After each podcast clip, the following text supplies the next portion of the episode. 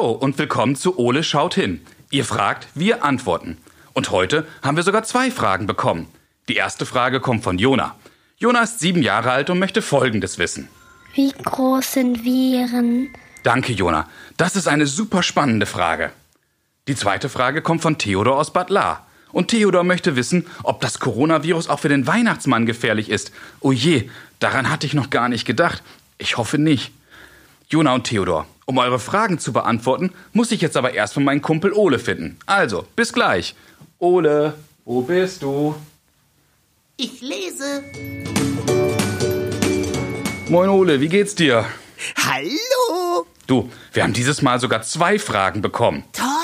Jona möchte wissen, wie groß Viren eigentlich sind. Und Theodor macht sich große Sorgen und möchte von uns wissen, ob das Coronavirus auch für den Weihnachtsmann gefährlich ist. Ui. Ole, ich glaube, das schauen wir uns mal zusammen an.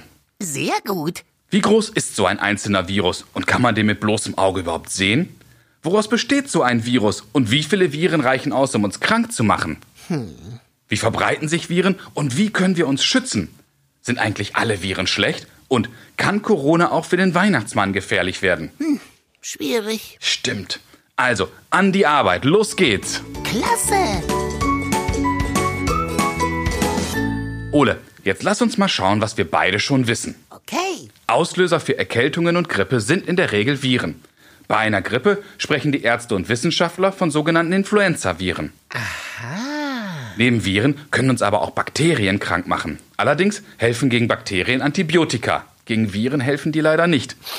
Daher wird auch laufend an neuen Medikamenten und Impfstoffen geforscht, um die Viren zu bekämpfen oder eine Infektion sogar zu verhindern. Aber Viren können sich auch verändern. Und deswegen gibt es zum Beispiel jedes Jahr einen neuen Impfstoff gegen Grippe. Ich will mehr wissen. Ich auch. Aber dafür brauchen wir Hilfe. Hast du denn eine Idee, wer uns helfen könnte? Ich bin mir nicht sicher. Ich glaube, ich kenne da jemanden. Komm, wir rufen mal bei den Nils Densen Kliniken an. Los geht's. Hallo, Herr Dr. Groß. Wir haben heute zwei Fragen von unseren Zuhörern bekommen. Zunächst einmal möchte Jona wissen, wie groß ein Virus eigentlich ist. Herr Dr. Groß, wie groß ist so ein einzelner Virus überhaupt? Ja, unter einem Virus muss man sich ein ganz, ganz winzig kleines Teilchen vorstellen. Ähm, wenn man das äh, messen wollte, ähm, ein Virus ist 10 bis 300 Nanometer groß. Nun könnt ihr natürlich nicht verstehen, was ein Nanometer ist. Aber vielleicht könnt ihr euch vorstellen, dass es ein Milliardstel Meter ist. Wenn wir also beispielsweise ein Sandkorn vor Augen haben und dieses Sandkorn zerteilen würden in über 1000 Teile, dann hätten wir etwa die Größe eines Virus. Kann man so ein Virus dann überhaupt mit bloßen Augen sehen? Nein, das ist unmöglich. Selbst mit der stärksten Brille einer Lupe oder auch mit einem sehr starken Mikroskop könnte man das Virus nicht sehen. Deshalb, ähm, dass wir heute so viel über äh, die Viren wissen, ähm, kommt daher, weil Drohnenmikroskope gibt, die auch kleinste Teilchen noch sichtbar machen.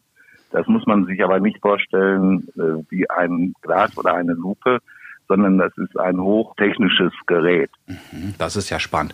Woraus besteht denn so ein Virus oder ein Virusmolekül? Ein Virusmolekül besteht im Grunde aus den gleichen Stoffen, aus dem auch Menschen und Tiere ihr Leben entwickelt haben. Das sind Fettstoffe, Eiweißmoleküle, äh, da sind auch Nukleinsäuren drin. Das ist das Kernstück eines Virus und die Nukle Nukleinsäuren, ähm, das ist quasi der Baustein für das Leben, ähm, die Erbsubstanz im Prinzip. Ansonsten aber ähm, hat das Virus eigentlich nur eine dünne Kapsel und manchmal ist um diese Kapsel herum auch noch eine Hülle. Spricht man von unbehüllten und befüllten Viren. Aha. Und wie viele Viren reichen aus, um uns krank zu machen?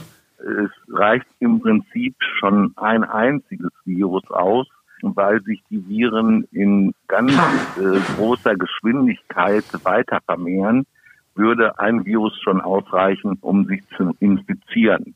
Meistens ist es aber ja so, dass wenn Viren beispielsweise durch Husten verteilt werden, dass dann aus der Mundhöhle eines Infizierten eine ganze Wolke von vielen tausend Viren durch die Luft fliegen.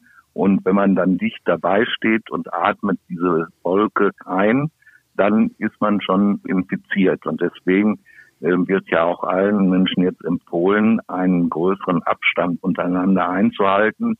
Denn sehr weit fliegen diese Partikel oder diese Viren nicht. Aha. Und das heißt, mit Abstand können wir uns schützen. Gibt es noch andere Wege, um sich vor Viren zu schützen? Ja, speziell jetzt bei den Coronaviren, um die es sich jetzt handelt, sollte man beim Husten und Niesen nicht sich die Hand vor den Mund halten, sondern in die Ellenbeuge hineinhusten, dass man den Arm etwas hebt und vor den Mund und die Nase hält, weil wenn man die Hand benutzt, dann sind für kurze Zeit die Viren auch an den Händen und wenn man dann wiederum irgendwo hinlangt, kann man die Viren dann auch weit verteilen in der Umgebung. Deswegen diese Abstandsregel und diese Regeln zum Husten.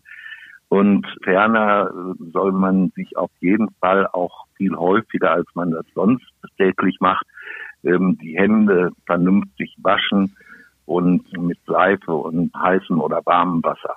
Herr Dr. Groß, sind denn alle Viren schlecht? Unter den Viren tausende verschiedene Arten. Und ungefähr 100 Viren überschlage ich mal so, können für den Menschen gefährlich sein. Zum Beispiel Windpocken oder Masern. Es gibt aber auch die richtigen Grippeviren, die Influenzaviren. Es gibt also eine Fülle von Viren, ähm, die für den Menschen gefährlich werden. Dann gibt es wiederum Viren, die nur für Tiere gefährlich sind. Aber das Coronavirus, da hat man bisher nur ganz einzelne Fälle gesehen, wo auch ein Tier sich infiziert hat. In der Regel sind die Coronaviren für Tiere, also Hunde, Katzen und auch Tiere im Zoo und so weiter, nicht anfällig für Coronaviren. Eine ganz besondere Frage habe ich noch zum Schluss. Theodor möchte wissen, ob Corona auch für den Weihnachtsmann gefährlich werden kann. Ja, der Weihnachtsmann, der ist ja jetzt in den Sommermonaten am Nordpol und ähm, da ist keine Ansteckungsgefahr gegeben. Da ist es viel zu kalt für die Viren. Aber der Osterhase, der jetzt auch bald vor den Türen steht, der kann nicht erkranken, weil bei Hasen Coronaviren auch keine Erkrankung auslösen. Vielleicht kommt der Osterhase aber auch ein bisschen verspätet, weil der eben jetzt auch sehr viel Stress hat. Das glauben wir alle. Vielen Dank, Herr Dr. Groß. Sie haben uns sehr geholfen. Komm, Ole, wir gehen wieder zurück ins Eulennest und tragen alles zusammen. Sehr gut. Tschüss. Tschüss.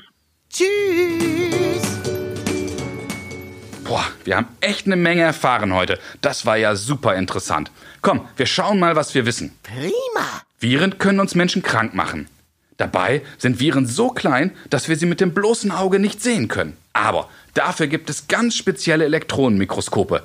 Das sind ganz besondere Lupen, mit denen die Wissenschaftler selbst die winzigsten Dinge sehen können. Aha. Ein kleiner Virus reicht schon aus, um uns krank zu machen. Beim Husten oder Niesen verteilen wir dabei sogar Tausende davon. Daher immer in die Armbeuge oder in ein Taschentuch niesen und Hände waschen nicht vergessen. Allerdings machen uns nicht alle Viren krank. Die meisten sind ungefährlich, aber so an die 100 können zu Krankheiten führen. So, Ole, habe ich noch eine Frage vergessen? Ja, eine noch. Ach, stimmt ja. Lieber Theodor, wir können dich beruhigen. Das Coronavirus ist für den Weihnachtsmann nicht gefährlich. Die Viren können am kalten Nordpol einfach nicht überleben. Klasse. Lieber Jona, lieber Theodor, ich hoffe, Ole und ich konnten euch helfen. Ole, hat dir das auch wieder so viel Spaß gemacht? Ja, das war super. Wenn auch ihr eine Frage an Ole habt, dann schickt uns zusammen mit euren Eltern entweder eine Sprachnachricht wie Jona oder eine E-Mail wie Theodor. Ole und ich freuen uns auf eure Fragen. Na klar. Ihr erreicht uns unter ole.noz.de. Viele weitere Informationen und alle Folgen findet ihr auch auf unserer Internetseite www.noz.de-ole. Bis zum nächsten Mal, wenn es wieder heißt, Ole schaut hin. Tschüss, Kinder. Bis zum nächsten Mal.